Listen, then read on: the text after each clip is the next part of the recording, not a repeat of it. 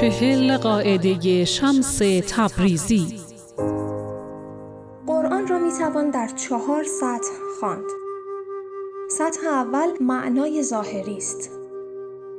بعدی معنای باطنی است. سومی بطن بطن است. سطح چهارم چنان عمیق است که در وصف نمی گنجد.